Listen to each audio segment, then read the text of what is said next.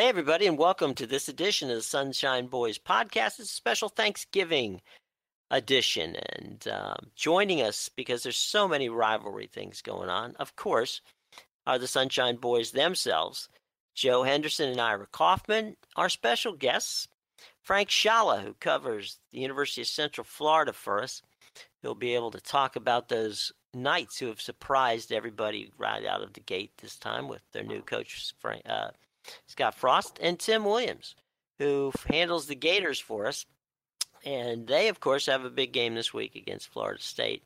Um, it's going to be a wild and crazy and fun weekend of college pro and pro football, and we're going to start talking about it. And what better way to start than the war on I 4? University of South Florida will be hosting the UCF Knights. That's going to be noon on Saturday. If you want to watch it on TV, it's going to be on CBS Sports Network. So uh, you may want to start now to find that channel. So um, anyway, the war on I four, Frank. Uh, what the heck's happened? I mean, Scott Frost has gotten that uh, team off to a heck of a start after you know not winning a game last year. Yeah, definitely is a, uh, a hell of a turnaround so far. Uh, after last week, before last week, they actually had the, the highest turnaround in win percentage or uh, win total from any team in the country. So there, there's six wins uh, more. Obviously, it's when you don't win a game, anything looks good the next the following year. But they're actually a handful of plays away, to be perfectly honest, from a really special year. You know, they they blew a couple leads late in the games, and obviously when you have a, a young team, you know, you're you're still learning to how to win games. But yeah, like you said, Frost came in. He he completely overhauled the staff and brought in his guys and I just think he connected with these guys right away. And anytime when you have a former player, especially a guy that had the pedigree of his, him as a player and also as a coach. He just got these guys to buy in right away, and and they were uh, able to kind of flip the switch immediately, and and now they're they're bowl bound, and and they can uh, finish the regular season strong this week against their in-state rivals. Joe, you watch a great deal of University of South Florida football. Um, what do you think about uh, the? You know, you've always been high on this team, Willie Taggart. Uh, what's this weekend going to look like uh, from your standpoint uh, on South Florida and the Bulls?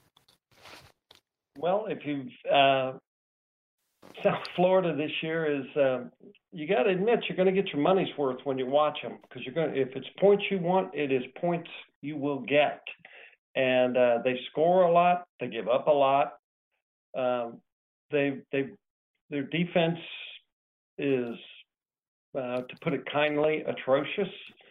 Uh, their offense, to put it kindly, is amazing. Uh, they can beat you through the air. They can beat you on the ground. They can beat you with trickery. They beat you with speed and more speed and more speed. And it all starts with quarterback Quinton Flowers. Um, Willie Taggart, the coach, um, uh, put in a plug uh, last week after uh, he uh, he led the Bulls to victory at SMU. He was uh, he was questioning why Quinton Flowers hasn't even gotten in, um, a mention in in for the Heisman or any of the big national awards. And um, you know, as you said, Jim, I've watched this team a lot, and um, and I've said all along, and I will say again here for the listeners, if the Florida Gators had Quinton Flowers and Marlon Mack and Rodney Adams, the three main offensive players for for USF, the receiver, the running back, and of course the quarterback, Florida would be undefeated and be seriously talked about as a playoff team. Um, so, what am I looking for Saturday? I'm looking for another uh, you know, 40 to 35 game. Uh, I think I would expect USF to win, but it's certainly no uh, no guarantee. Scott Frost has done a very good job at UCF. And um, lastly, I'd leave you with this thought: there was a time back when, and this goes back to when Jim Leavitt was the coach at USF. that the Bulls really looked at, at UCF as as the, like this annoying little mosquito that that they didn't want to help them, they didn't want to lift them up. They certainly didn't want to be seen as uh, this to be seen as a rivalry game. They didn't even want to play them, and that was a, a clear miscalculation on USF's part. Uh, they need these two schools need each other. Uh, this is a great game. Unfortunately, from a, a, TV standpoint, it's on opposite Ohio State and Michigan, and uh, so there'll probably be like you know grandmothers and girlfriends will be the only ones to watch the game. But uh, it's going to be a lot of fun, and uh, I'm glad UCF is has is kind of back among the living and the competitive teams because when both these teams are good, um, that's good for uh, not only the war on I-4 but football in the state of Florida. One of the things, Joe, that you bring up, I'm, I'm throwing this out to the panel to let everybody re- respond to it. You know, when we spoke to Mike uh, Aresco, the commissioner of the uh, of the conference of the American Athletic Conference, Mike was quick to point out that the success of the USF and and Central Florida rivalry is key to the actual success of the league.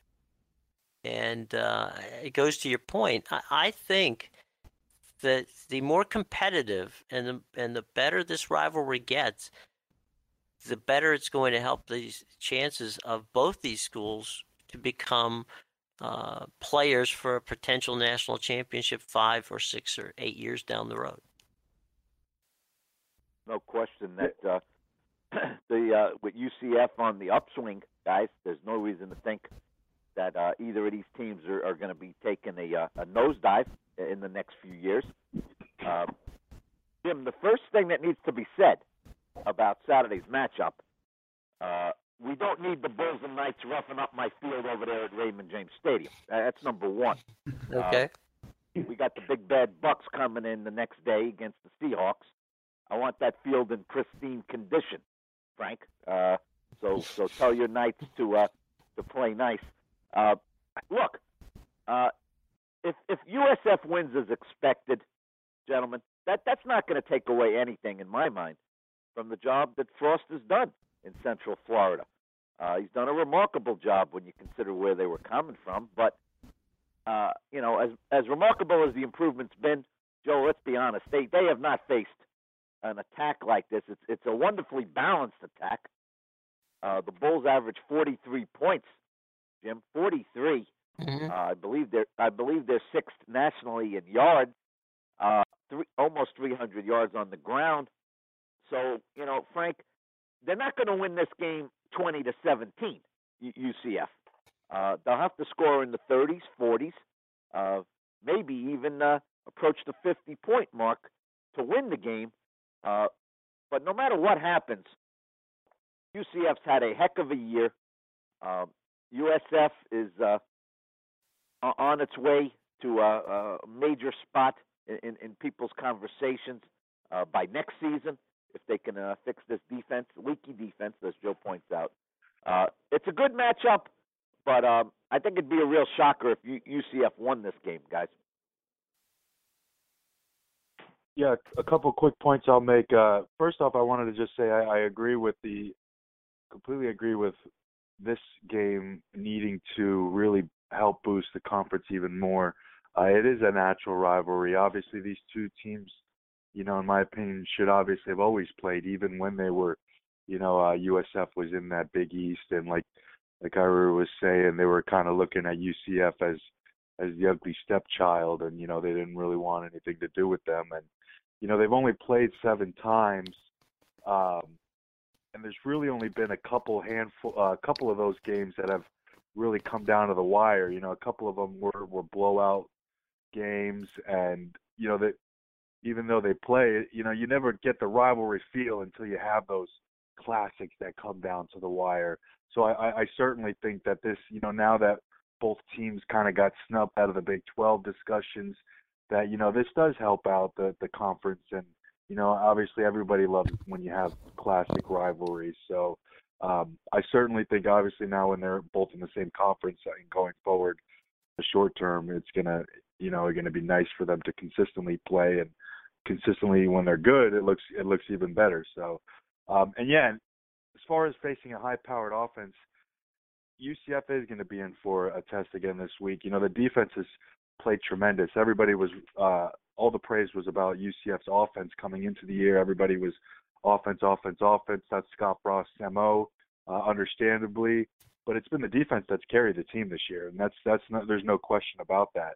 And they uh, they kind of got a little exposed this past week against Tulsa, which um, has another high-powered offense of their own, and for not not none other than the offense was just couldn't stay on the field. Uh, UCF's offense couldn't stay on the field, and and then uh, it doesn't matter who you are, uh, you're not going to be uh, a successful defense if you're on the field, you know, 60, 70 percent of the game. So uh, for UCF to stay in in this game and even keep it close, in my opinion, yeah, you're right. They are going to have to score 30, 40 points, and they're going to be have to um, get the running game going, which you know USF has had a couple games this year where they've been exposed in the running game. Um, so yeah, they're going to have to get the stable of backs going, try to get the ball control going again, and um, hope that they can uh, catch a couple turnovers. And you know how the the game works after that. So uh, I will be interested to see, but I, I certainly um, see South Florida as you know definitely being the the favorite this week. One other quick stat, guys, which I think is a stunning stat to me. Um, the USF offense, their drives average 5.1 plays. It, it, it's it's absurd how quickly they score, and I would also advise people that if you if you're going to watch that game, don't yeah, particularly at the start, don't figure oh well I'll wander in a couple of minutes uh, into the game and uh, you know they'll still be warming up or just getting uh, getting moving. USF uh, strikes quickly. The the first quarter, I don't have the, the numbers in front of me, but they they put up quick and plentiful touchdowns early. They get teams in a hole, and uh, like they got Navy uh, down 28 to nothing uh, very early uh, in the game when they played them a few uh, weeks ago, and it makes it you know a pretty steep hole for teams to to uh, to crawl out of. They hit you with big plays, and they hit you repeatedly. You cannot ever relax or be out of position against them or they're going to go a long way in in a hurry. And um, so, yeah, they. Uh, I would I would say uh, tune in early and uh, and don't blink. Good points. All right, let's move to the game in Tallahassee this year, where the University of Florida Gators take on the FSU Seminoles, and uh, you know, it's been kind of a rocky road for the Seminoles this year, and then of course the Gators have um, shown tremendous ability on defense. But Tim, on the offensive side, it's been a little rough.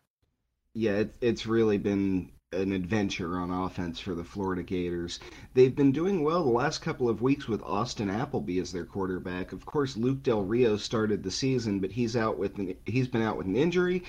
He it's the second one he's sustained this season. I'm not sure if he's ever really been healthy, and he kind of struggled taking snaps. Appleby's been a little better, but they still struggle on offense. Offense isn't really what you come to see when you're watching the Florida Gators, although they do have a pretty balanced running attack, as they showed in the second half last week. Jordan Scarlett can really get some yards, and Lamical Perine, who's very young, could he could end up being something for years for the Gators. He's he's got some real talent, but other than that, on offense, yeah, they really struggle. Well, you know uh, that that game that they where they went out last week and beat LSU. Um, we all know the circumstances around that game. Big controversy in in the scheduling and all of that, and uh, really kind of maybe uh, lit a fuse on a the, it was already a good rivalry. Now it's uh, it's kind of over the top. But wouldn't you say that the goal line stand that Florida put up there at the end to win that game will will arguably go down as as one of a handful of great moments uh, in Gator history? I mean, you know, they still talk about the field goal that Steve Spurrier kicked back in what 1966, whenever it was to right, beat uh, Auburn. Right. And um, I think they're going to talk about this goal line stand for uh, for just about as long because that that was uh, that was clutch. That was amazing, and it put them in the uh, title game in the SEC against Alabama, where they will get mowed, but at least they made it. Yeah, now, that's now that's Jim. If, if if they lose their next two games, which they are expected to do, uh, Henderson's uh, way off base. That that goal line stand will be forgotten in about a week. Uh, uh, now you don't really you don't really understand Gator football, do you, Ira? No, no, I they don't. will now, never forget that. They will never me, forget put, that. Let me put this out to Tim Williams here. Now he follows the Gators very closely, and Tim, I find it a little bit ironic that uh, the two losses this season, uh, while the offense has struggled for much of the year, um, the two losses I'm putting primarily on uh, uh, defensive breakdowns. Uh, uh, certainly against Tennessee, uh, and in large degree uh, against Arkansas, both on the road. And uh, and Joe, now now they go at FSU. Um, Dalvin Cook's uh, last game, Joe, at home. Yeah, um, probably. You know he wants to go out with with a flurry. Uh, Tim's right. Appleby's been slightly, slightly better uh, than Del Rio. No, no marked difference. I happened to run into the old ball coach, guys, last week. Steve Spurrier. He was in Tampa for a banquet, and I kind of said to him, you know, what's with this offense? You know, you, you were known for offense in Gainesville. Where's the quarterback? He kind of shrugged his shoulder. You know, Spurrier's he's back working in Gainesville now. He's got an office uh, at, at the UF uh, athletic department. He's bored stiff, by the way. Uh, that's no surprise. Uh, he's not a desk person. And he just shrugged his shoulder and said, uh, I, I don't understand why they can't get a quarterback. Uh, perhaps Tim can shed a little light on that. Uh, is, there, is there anybody coming down the pike, Tim, uh, in Gainesville under center? Well, it, it it seems unlikely right now. There's it, I think right now, unless there's some freshman coming up that I don't know about who's recruited out of high school and he can start right away, the starting quarterbacks next year probably going to be Luke Del Rio. It, and it's it's really hard to say if Del Rio struggles this year so much because maybe he isn't the guy for the job, or if it's because he had injuries to his shoulder. He's really never been fully healthy throughout the season, although he was pretty healthy in that game against UMass, and they didn't move the ball, and that's not exactly the kind of school you want to say you didn't move the ball well against.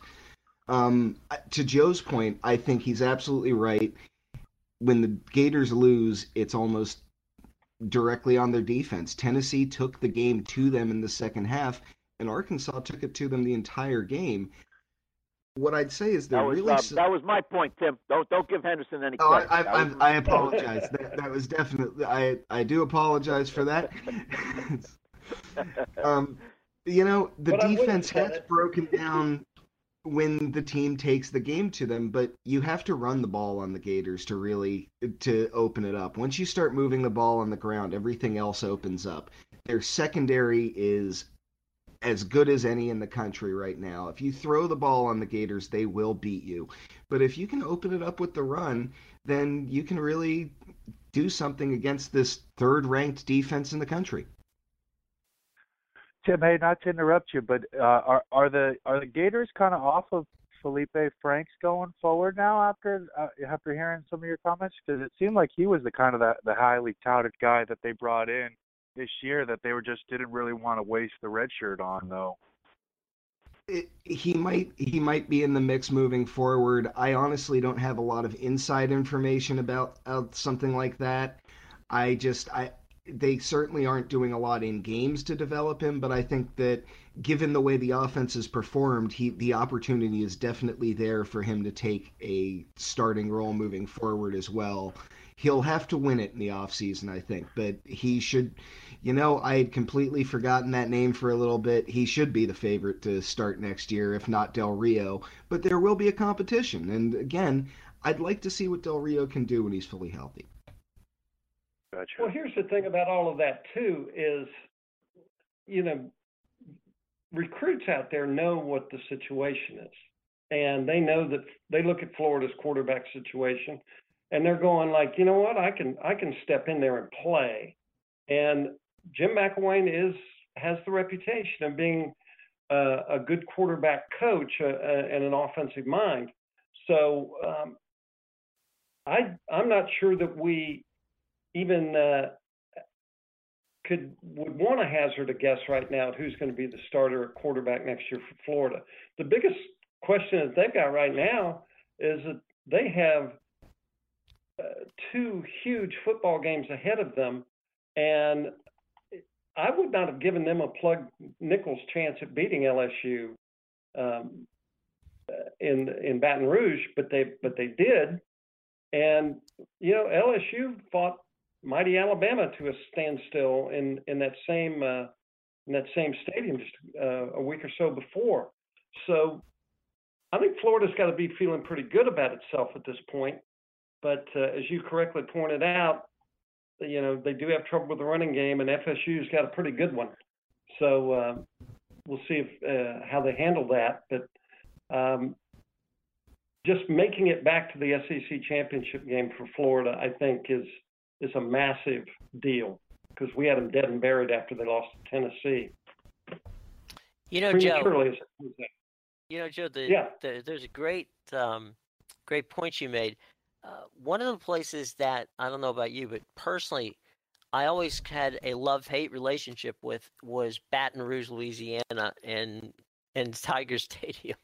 It was man. I, oh man, uh, the difference between playing there in the day and the night is actually night and day. Um, it's amazing. It's a it's a frenzied crowd. It is not fun to do. And the point about the the goal line stand to do it against a team with as much talent as LSU is one thing, but to do it against a team that's as talented as LSU at LSU is is uh, that is the legendary point to to what you're talking about. I think. Well, yeah, when when LSU fans have a full day to right. prepare, uh, the uh, the atmosphere in Tiger Stadium is like is like none anywhere, and that includes the swamp. Uh, so Florida did catch a break uh, there with a noon start uh, last week. But you still got to go out and do the job, and mm-hmm. and it's still no stroll in the park playing the, playing there at noon. So mm-hmm. uh, I think it's one of the great wins in Florida history. I really do. You know, yeah. uh, Jim uh, Henderson Henderson pointed out, uh, you know, why isn't Flowers' name ever mentioned in the in the Heisman conversation? Uh, mm-hmm. I think a lot of it has to do with uh, what I think is an absolutely ridiculous trend which is you know every year now in in in, in May and June when nothing's going on, people put a list of uh, you know you know Heisman favorites, and, and they kind of try to stick to it. Um, and of course, Flowers, you know, Flowers is is, is the 98 second I mentioned. Uh, but in that regard, guys, uh, I think Fournette might have been the favorite going into this season.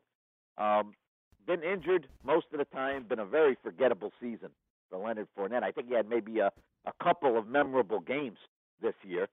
Um, I wonder where he's going to go in the draft. I, I think um, scouts are divided on him at this point.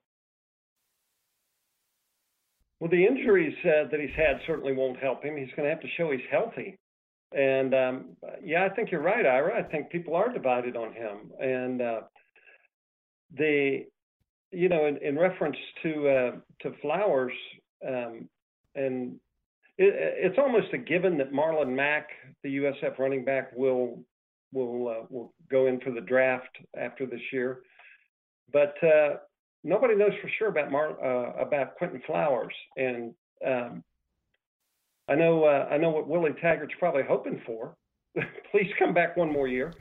But uh, well, I don't know. How do you see him in the NFL, Ira? Um, not a quarterback, but That's that's that's a great question. Maybe it could be one of those H backs. Um, you know, but those guys normally, guys, they they don't pan out. Uh, you know, they they don't make a big impact uh, in in the NFL. If I'm Flowers, I'm staying a, another year, guys. Uh, I don't think he's first round material if he comes out for the 2017 draft. Um, besides the fact that, as Joe points out, uh, if they can get a couple of defensive players or the ones they have on the roster uh, improve significantly, um, they're going to be very dangerous n- next season. So, look, uh, it's tough to turn down NFL money, but um, if I'm Marlon Mack, I'm coming out. If I'm Flowers, I'm I'm not. Hey, Ira, with Flowers, why wouldn't he be a slot receiver? Uh, well, we don't we don't know enough about his hands, Jim. Uh, I I think he's got enough talent to do almost anything he wants. I mean. Who knows? They could switch him to the defensive side of the ball uh, at, at safety. Uh, yeah. But uh, as Joe said, as a quarterback, he's probably going to fall short uh, in terms of accuracy. Um, mm-hmm. But he does throw a nice long ball, Joe. He's certainly proven that. I'll tell you what, if I'm the Buccaneers, Ira, do you know who I'm looking at on the USF team? Marlon Willie Mack. Taggart. Willie Taggart. Rodney Adams. Rodney Adams, the wide receiver. Uh, it.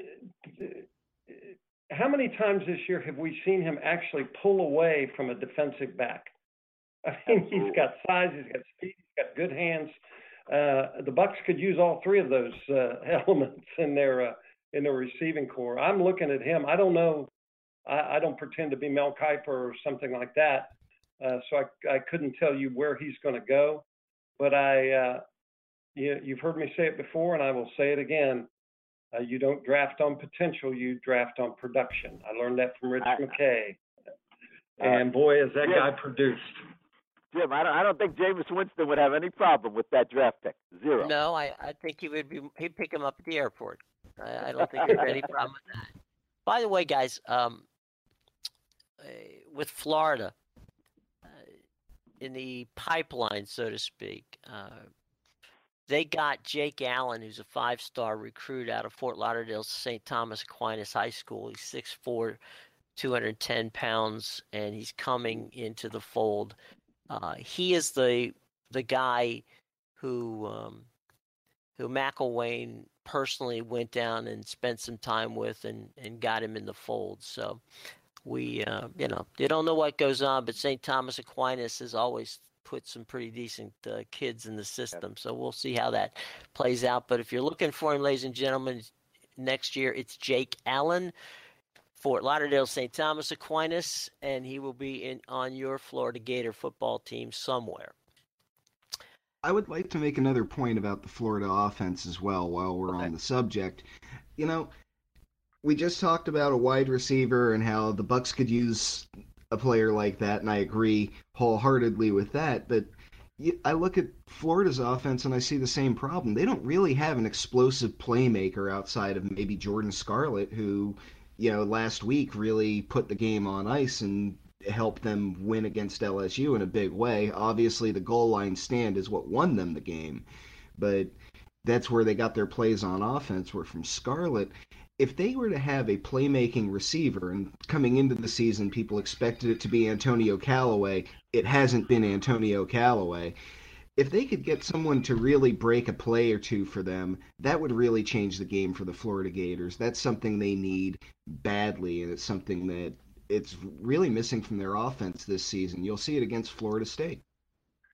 Tim, how much of that has been the uneven play uh, under center uh, in terms of uh, production at receiver?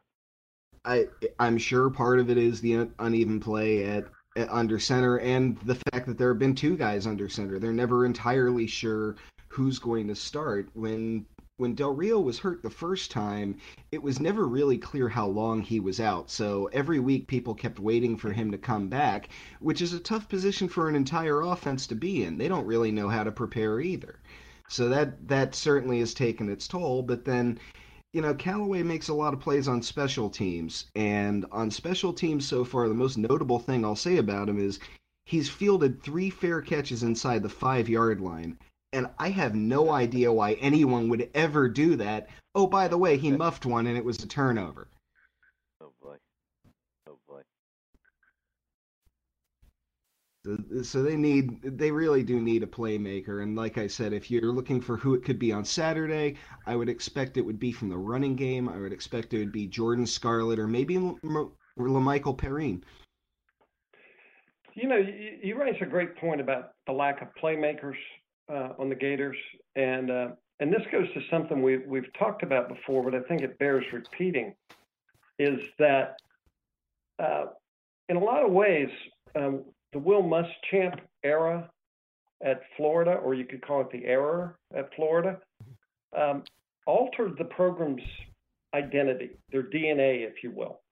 Um, and they, with his emphasis on on defense and a, you know, totally different style than what Florida had had become, and and won national championships with with the fast break offense, you know Spurrier and Urban Meyer and so on, and that's when when you go in and you say, okay, um, we know that that you're used to game breakers and and you know uh, putting the pressure on opposing defenses and all that.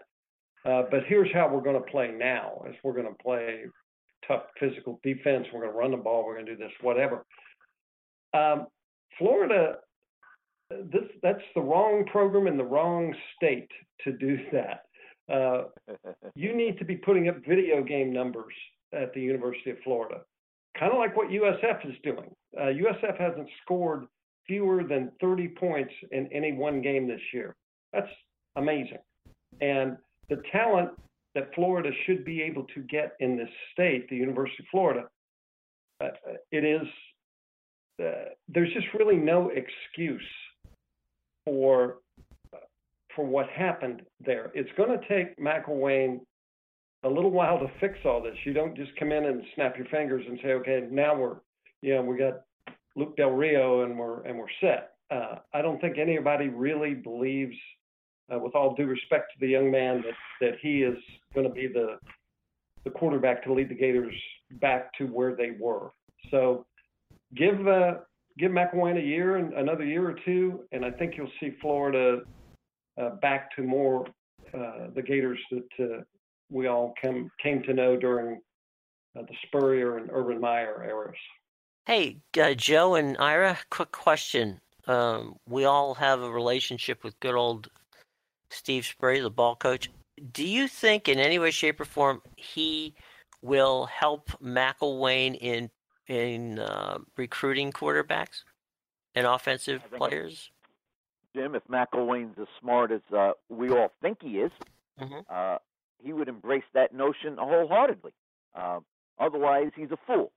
Um, you know, guys, let, let, let's let's be honest. Uh, Spurrier's name has a tremendous amount of cachet. Still does. Sure. Always will. Always Yeah. will. And and he could be the deciding factor in Mhm. luring a guy. And then you know, Joe makes a great point. Um, with all the talent in the state of Florida on the prep level, uh, you know, why they can't land a, a you know an elite quarterback prospect. Now, Jim, you mentioned that they have one coming down the line, Mhm. uh, but they need more, more competition. Mhm. Um, the fact, you know, if they can get Spurrier on a recruiting trip, Joe, that uh, that don't hurt with the man walking through a, a recruit's door. Does not hurt. Well, no, and and would would McElwain welcome Steve Spurrier's help? Well, duh. You think? I mean, uh, the man's got a statue there at the university. I'm just saying they play on Steve Spurrier Field. Uh, yeah, I think he, I think yeah, sure, coach, want to help? Uh, appreciate it. Thank you. Uh, You no, know, and and, that's, and, and uh, Tim Spurrier needs something to do. He's he's bored silly in in that office. You know, he's driving uh, he's driving everybody else in the department crazy. He's in the SID's office uh, every, every five minutes. Uh, he's not a desk person, uh, uh, Jim. And uh, get him out on the road. He'll he'll enjoy it. I thought that's why Jeremy left. I It's think because he didn't want him in his factor. office. Yeah.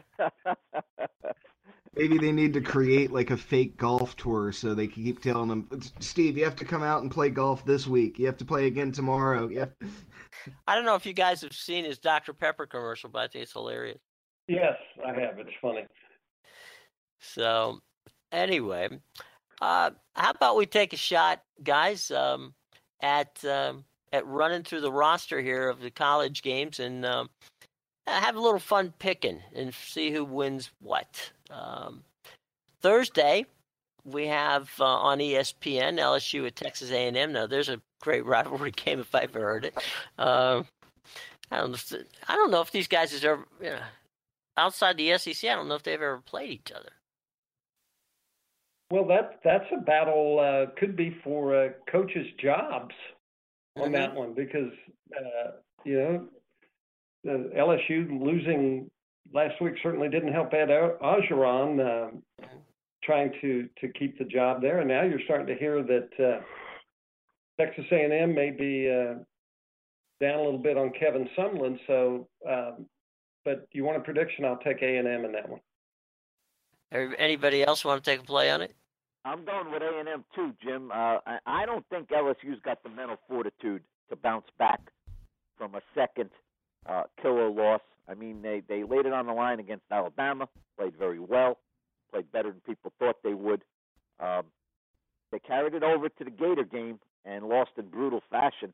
Uh, I just think uh, that uh, it, you know it took a psychic blow uh, out of uh, the Tigers, and I, I don't think they're going to recover. Jim, I, I like A and M. Frank, Tim, you want to get in on this one? I yeah, I, I can't really. I, Sorry, Go Frank. Go ahead, Jim. I, I can't really add to anything, but I would take A and M. I I think I agree with both Joe and I Ira on this. Frank. Yeah, A and M, A and M for me too. Just for the bounce back, I don't I don't think LSU's got the mental toughness this week. You know, as hard as it is to play at Death Valley, which we chronicled a while back, it's equally hard to play College Station, and uh, I would absolutely take Texas A&M at that game.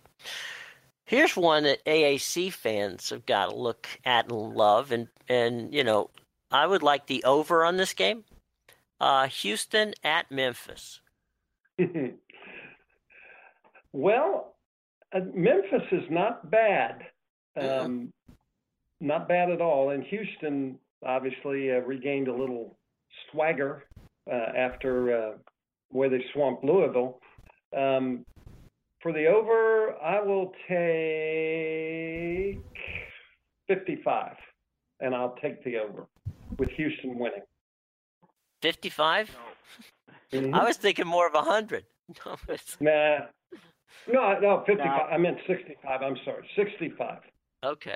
65. Houston is a, Jim, Houston's a funky team. I mean, yeah, they are. You don't know what the, you don't know what the heck you're going to get. Now, let's uh, let's remember, um, in swamping uh, Louisville, as Joe aptly pointed out, uh, the Cougars played a lot, a lot of good defense that day, mm-hmm. and um, you know, so may, maybe that's a, a, a, a uh, that's a unit that's emerging. Everybody always focuses on Houston's offense, but um, guys, if you can shut down the Cardinal, uh, you could do a job on anybody. Joe's right. Memphis, pretty decent team. Um, I think that I think that win gives Houston's defense a, a lot of confidence. So slow down on that over 55 there, uh, young man, or 65. Okay. Um, quick sidebar for all four of you. Does Houston's Tom Herman uh, leave? Yes. Yeah, un- unfortunately, there's really no such thing as a mid-major program coach anymore. He's gone. Anybody else?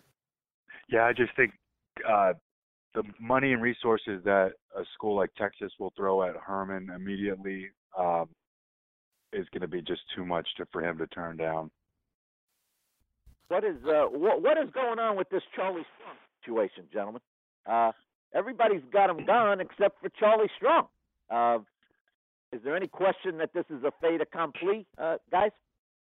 Ira, the University of Texas just lost to Kansas they just lost to Kansas. You know, Joe, Joe, guys, I'll tell you what, real quick. Frank said earlier that you know UCF is bowl eligible.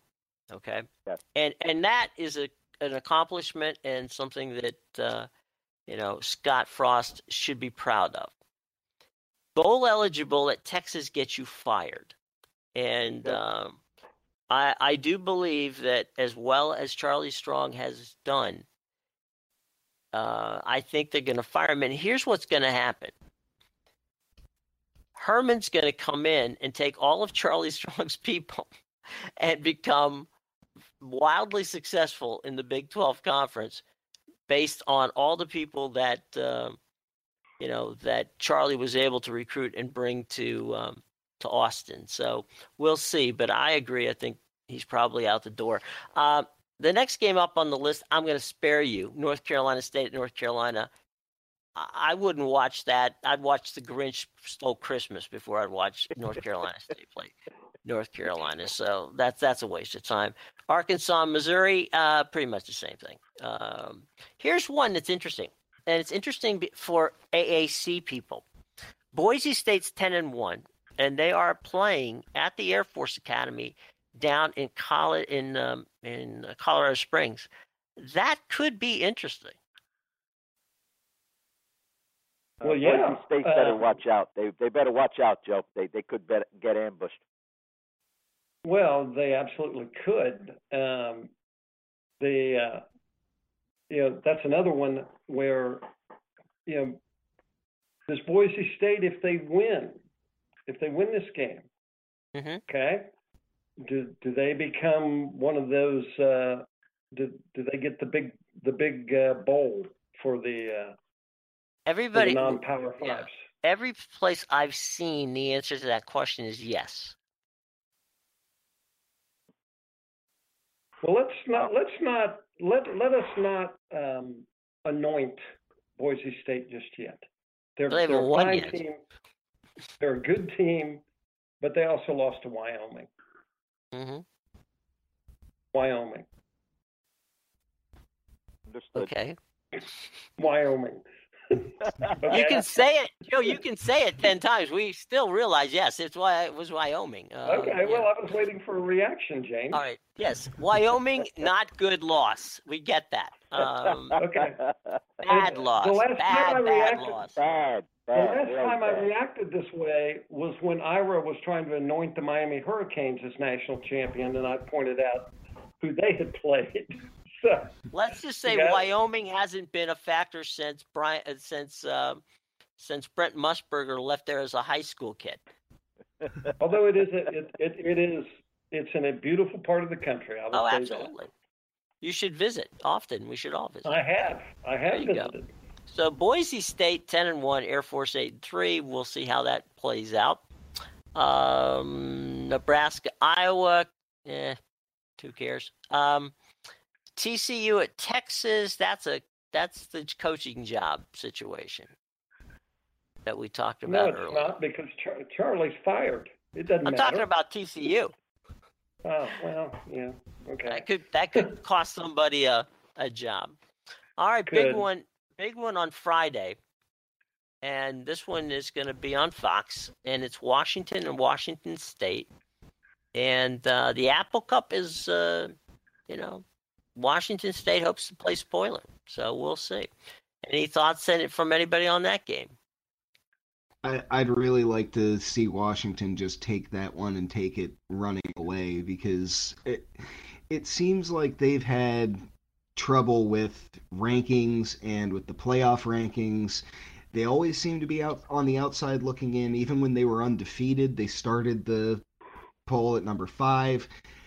They not only have to win, they have to win pretty convincingly and make sure that what whatever happens with the with the selection isn't up to them, but they need to take what is up to them and really run away with it and really prove that they belong if they're going to get there. Because if this is a close game or if Washington State, you know, takes it to overtime, suddenly it, it's looking bleak for Washington's playoff chances. I think they're going to Well, look back, uh, Jim, this at this season. Joe, they're going to look back at the season and realize that uh, they had it in their hands, so to speak, Uh, if they would have ran the table, they uh, they had a good chance to to uh, to uh, be in be in the uh, mix, the final mix, and it didn't happen. Uh, they don't have anybody to blame but themselves, Joe. Uh, if they went undefeated, uh, I don't think there was any way ultimately they, they were going to be kept out uh, of, of the semifinals, and and uh, they got nobody to blame, Joe. Well, the, these are two teams that again score a lot of points. They both average over 40 points a game. So, if nothing else, uh, you know, it should be uh, should should be entertaining to watch.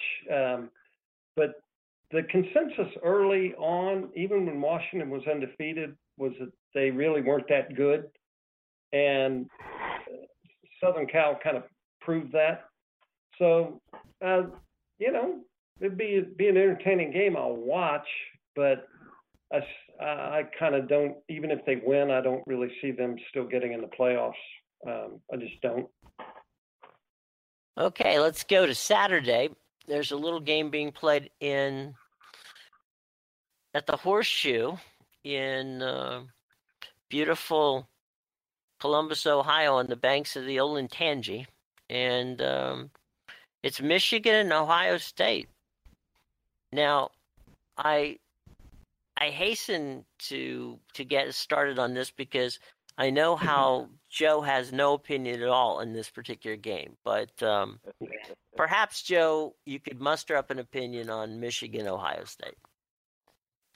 Um, well, I don't know if you guys knew this, but these teams don't like each other. They they um, they have a bit of a rivalry.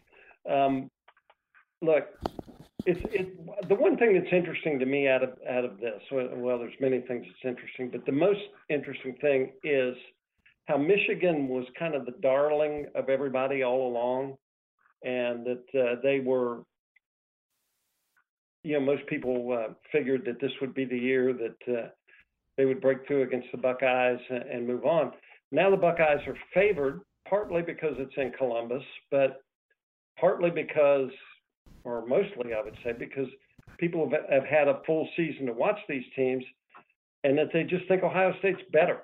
Uh, that doesn't mean Michigan's bad, but uh, Ohio State um, just seems to have passed the eye test better. Um, I look for the Buckeyes to win.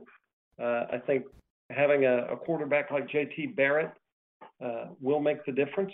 He's been in, in these big games before. He knows what to do.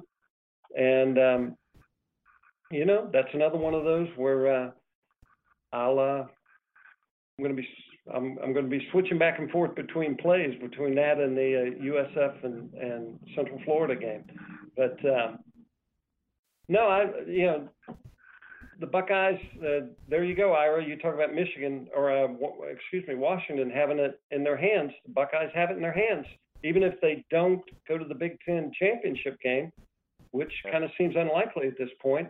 They win this game, they're in the playoffs. So Urban Meyer usually doesn't let those opportunities get away. I don't know anybody, Jim. I don't know anybody that's pick, picking Michigan in this game. I mean, and Joe just mentioned Urban Meyer. He, he's tough to beat in a big game, Jim. Let's be honest. He's mm-hmm. very, very tough to beat in a big game. Uh, you know, when when when the stakes are high, I think he's at his best.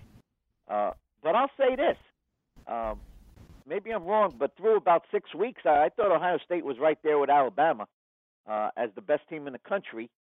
And gentlemen, they um, they have not been overly impressive. Uh, I don't think uh, in, in the last five or six weeks.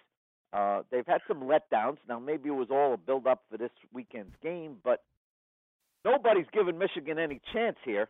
Um, and, and I think I think I think that would be a mistake. The, yeah, I agree yeah, with think, you. I think it might be a mistake, Jim. No, I agree I'll, with you. I'll give, I'll Go give ahead, Michigan Tim. a chance. I'll give Michigan a chance. I I actually like them to win this game. It would be an upset. It would be a tough game. Ohio State's an excellent team, but I look at Michigan and you know, if I were starting a program right now and you could have anyone to run it who's a current coach in college football, I think I'd choose Jim Harbaugh. I I know that might not be everyone's choice, but the guy has won everywhere he's been. Michigan's really firing on all cylinders right now they're going to play a this is about as good as a Michigan Ohio State game's going to get, and that's saying something because they're often top five teams in the country facing off against each other about as much as any rivalry in college football. So to say that this game's going to be special among them is really saying something, but it really could be. And, you know, maybe I'm just biased here. I like Harbaugh. And refresh my memory who's the defensive coordinator at Ohio State again? Mr. Schiano. That's Ira. Go ahead, Ira. yeah, yeah, please Greg- take Greg it because Schiano. I think you know where I'm going with that. who was run Hey, who was run out of uh, Tampa on a rail, Jim, on a rail. Couldn't be fast enough. Um, If I could just add something, if I Go could just ahead. add something quick, Please, by all means. Just to add on to Harbaugh, Jim Harbaugh was hired for this game. You know, he was hired while when Michigan fans are watching Ohio State and Urban Meyer lift the the national championship trophy. Harbaugh was brought in for this game, and to to add on to what Tim was saying, people are going to be um, really surprised. I think if they're going into this game thinking Michigan has no chance because these coaches might say one thing week to week about you know staying in the moment, but I could promise you this game has been circled the whole entire year. I, that's not a me going out on a limb, obviously, but um, I, I really think Michigan's poised for the upset this week myself too. So and that'll obviously throw another whole monkey wrench into the whole system. You know, guys. Well, it uh, wouldn't, it, it wouldn't ahead, really Jim. throw a monkey wrench in because Michigan would just move into the playoffs. But uh, Ira, uh, I'm going to call you, uh, take you to task for something you said. I'm, I'm You said, it, uh, Uh, you said uh, last few weeks Ohio State has not been playing that well. I said six, uh, six weeks. Six weeks. Yeah. Uh, three three games ago they beat Nebraska 62 to three. They followed that up with 62 to three over Maryland. And yes, all right, Michigan State it was it was a one point game, but Michigan State and Ohio State has really uh, those two teams. You can, that's one where you really can throw out the records on that. Um, so they they've gone to Camp Randall and beaten Wisconsin, um, and uh, you know, believe me, uh, Michigan is certainly. It would not be a shock to anyone if Michigan won this game, uh, especially me. I mean, I understand this rivalry. I grew up around it, but uh, I still think that the combination of being in Columbus and and JT Barrett makes the difference for Ohio State. Uh, Jim, Jim, Yes, correct sir. me if I'm wrong, Mr. Williams. Correct me. Sure. Did did Henderson just bring up the name Maryland as a validation of Ohio State's power? Did he just do that? 60, 62 to three, and they pulled the uh, starters early in the third quarter. That, that Move on. could have we're ta- that, that could have been a hundred. Move on. Yeah. Move on. Jim, Jim, we're, Yeah. we're talking about the Terrapins, Jim. The Yeah, they Terrapins. haven't been relevant since Boomer Esiason was a quarterback. So The uh, week the week before they beat Nebraska 62 to 3. Nebraska is 9 and 2. Move on. I'll give you. I'll give you Nebraska. I'm not giving you Maryland, Henderson. okay. Move on. Uh, by the way, as someone who had the pleasure of doing the last game that uh, Bo and Woody coached against each other, I can honestly tell you that is that both Harbaugh and and um, and Urban Meyer as are as charming as both Bo and and Woody are. Um, it's um, it would be, you know, when people say it's a throwback to the to those kind of guys. I can honestly tell you from knowing and t- speaking to all four of these guys over my career, Jim couldn't be any more like, um, you know, like Bo Schembechler, and God knows Urban has got the entire playbook down on Woody Hayes. Um, so, He hasn't absolutely. torn up a sideline marker yet, though. Well, it's early. I mean, you know, that hasn't gotten there, and he also hasn't punched a kid, but they haven't played Clemson, so um, Yeah, we'll see how that goes. Uh, let's see, boys. Um, real quick, let's see if we can fly through the rest of this. Um, you know, Auburn, Alabama, obviously is going to be a key game, but the problem for Auburn is this one's at Tuscaloosa.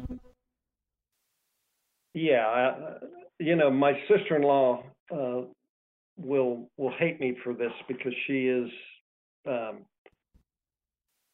as uh, she bleeds Auburn. Uh, I'll just leave it at that. But um, not not feeling it in that one. I think Alabama wins that one uh, handily. Here's a big one for um, everybody having to do if you're a Big Ten fan. It's Michigan goes to Happy Valley to play Penn State. If Penn State wins that, then they're in the, the um, Big Ten championship game. You mean Michigan State? Yeah. Michigan State. You I'm said- sorry, Michigan State. I apologize. You're right. Yes. I, I can't see the I can't see the Nittany Lions uh, flubbing this one, Joe, at, at this juncture. Too much on No. the line. Uh, and they're playing very well. Penn State's playing very well. Yes. Anybody else on the Michigan State Penn State uh, game? Or just a quick question for any everybody: Is there a bigger program in college football than Penn State that doesn't have a rival? Because Penn State, you know, they have a rivalry with Ohio State and with Michigan and with Michigan State, but they don't have a direct rival. well, that was the reason they brought Michigan, uh, Michigan, brought uh, Maryland and Rutgers into the into the uh, Big Twelve. I mean Big Ten was to ha- give Penn State a natural rival. Uh, the rivalry's starting to to take some traction between Maryland, but uh, it's not there yet. I don't think it's ever going to be in Rutgers at Rutgers because James, um, uh, man, Franklin, the head coach of Penn State. Penn State has always recruited well in both Maryland and specifically in New Jersey. I mean, hell, they've taken kids out of New Jersey since they tried to draft, uh, not draft, uh, sign Ira when he was growing up in the New York, New Jersey area. So Henderson, they- we, we we- we now have Joe. We now have two references to Maryland in, in a podcast devoted to talk about the national powers of college football. Incredible, incredible. well, I apologize for I, for, On that cheery note. I, I apologize for bringing it up. I, I should have let it alone. But you know, what are you going to do? You got to say something. Uh, but yeah, Tim, you're right. The um, Penn State doesn't really have a rival because they quit playing Pitt because that was Paterno, and Paterno didn't want to play anybody he could possibly lose to. Uh, and um, and so um, you know, at this juncture, uh, Penn State is is looking at Maryland as a um, as a rival, and with forty thousand former Penn State uh, graduates in the state of Maryland, it's probably a wise choice to look at Maryland as your possible rival. But um, it looks like that's going to be the case. Um, Notre Dame and USC, my favorite coach Brian Kelly gets to host. Uh, I mean, gets to be on the road at USC. Will it be Brian Kelly's last game? I don't Everyone, think so. But uh, boy, this this mess with the NCAA doesn't help him, does it? No. That's uh, you, you start talking about academic uh, irregularities at a school like Notre Dame. Um, you know that that's one of those things that that university presidents uh, don't like to be embarrassed, hmm and uh, that's embarrassing, especially for a school like Notre Dame that prides itself on uh, trying to do it the right way and, and academics. Absolutely. Hey guys, I'll tell you what, we're coming toward the end here. So let me fly through and get last thoughts uh, from everybody here. What you're going to be doing over the Thanksgiving holiday, and um, you know, we'll uh, give your social media on the end. I'll tell you what, Frank, give us your social media and talk about what you're going to be watching. Give us a little um, capsule on UCF and F and uh, USF. Yeah, sure, Jim. Uh, you could follow me at Frank P. Scala, S H A L A, and my capsule will just be UCF is just going to have to put some points on the board. The last month they've really been struggling offensively. They haven't been able to sustain any drives, put a lot of pressure on the defense, which has performed well the last uh, month of the, of the season. But they're going to have to to score some points this week if they even want to stay close in this game. So a lot's going to be put on the freshmen this week, but if they can run the ball 40, 50 times collectively as a team, um, they're going to be in, in pretty good shape. But um, it's going to be all about the uh, the UCF offense this week and needing to try to, to match the high-powered Bulls. Real quick, Frank, um, who should we watch on uh, UCF on the team? Uh, if you know, as indicators, if this guy does well, then dot dot dot. Sure. I think that uh, Jawon Hamilton needs to be a key player. He he had a good performance uh, this past week, even in a loss. Uh, freshman running back, but he's also going to be the other freshman running back, Adrian Killins. He's been had a chance this year to uh, explode, uh, big explosive plays. He's had several plays of over 50 yards this uh, game, but they they kind of struggled to be able to get him involved. He gets involved in special teams, the pass game a little bit, so if they can get him 10 to 15 touches, that's going to be a real good sign uh, because they've been struggling to try to find him spots. So I'd watch out for uh, those two freshman running backs. Okay, thanks. Tim, you're up. Okay, you know, coming into this Florida Florida State game, I understand Florida State has more losses. They also have more quality wins. They also can score a lot more points. But I'd say the key to this game is how often do you hear the names Quincy Wilson and Jalen Tabor. Because if you hear either of those names more than three times, Florida's going to win this game. Those cornerbacks are fantastic, and if they make Florida State throw into the teeth of that defense, that's going to change the game, and that's how the Gators could pull the upset on the road. That would be my pick. And you can follow me at, at Tim Wrights Sports on Twitter. Thanks a lot. All right. Joseph, you're up.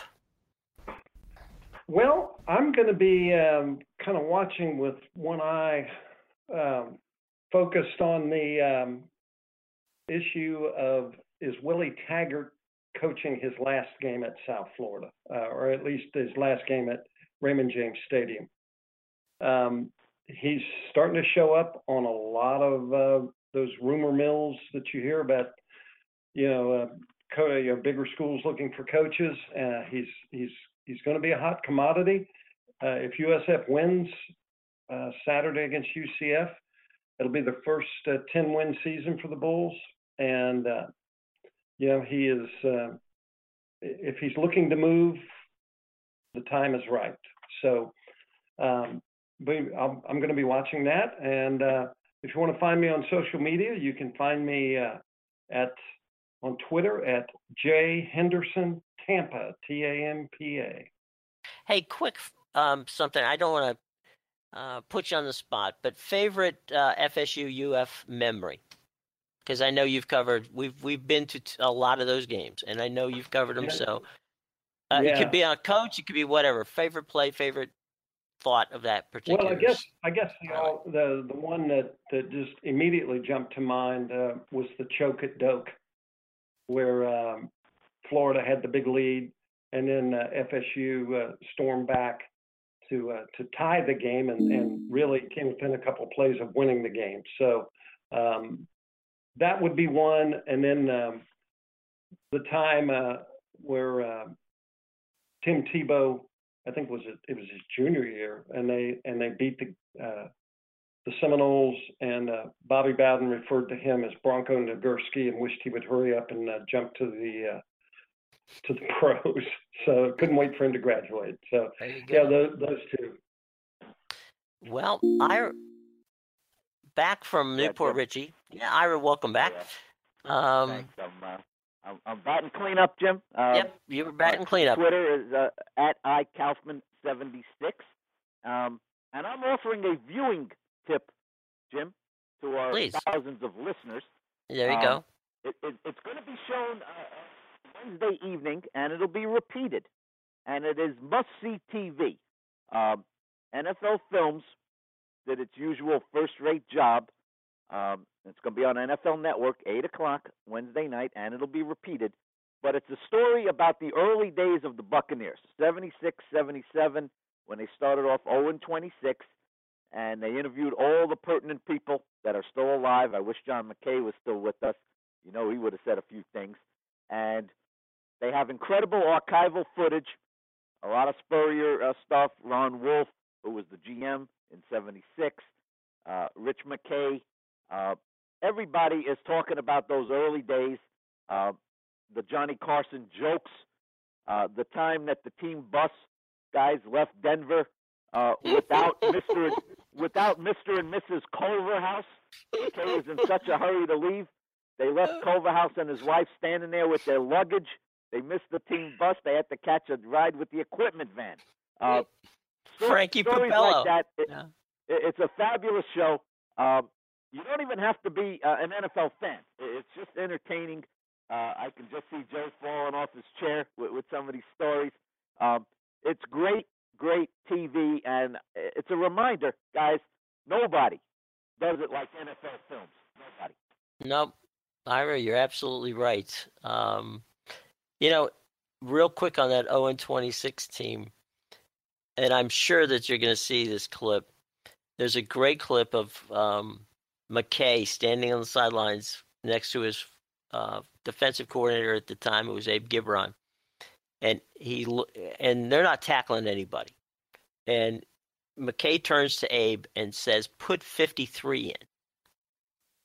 and Abe is looking at his depth chart, and he's looking and he's looking, and McKay is screaming, "We got to get 53 in the game." And Abe is like, "Who is 53?" And John turns to him and says, "I don't know, but I've never had a 53 who wasn't better than the guy that was out there linebacker." That's the kind of stuff that's that's peppered throughout the show. Oh, man, it's just th- this guy was too much fun, but he was also a very, very bright coach as well. And Ira, I know you have a piece that's going to be showing up somewhere about this. Uh, go ahead and tell us where to find it. Uh, it's already up on, on Joe Bucs Fan because I've already seen the show. Uh, They Mhm. sent me, uh, and I talked to uh, a producer uh, Mhm. show. And um, so I already have a story on joebucsfan.com. Okay. Uh, All right.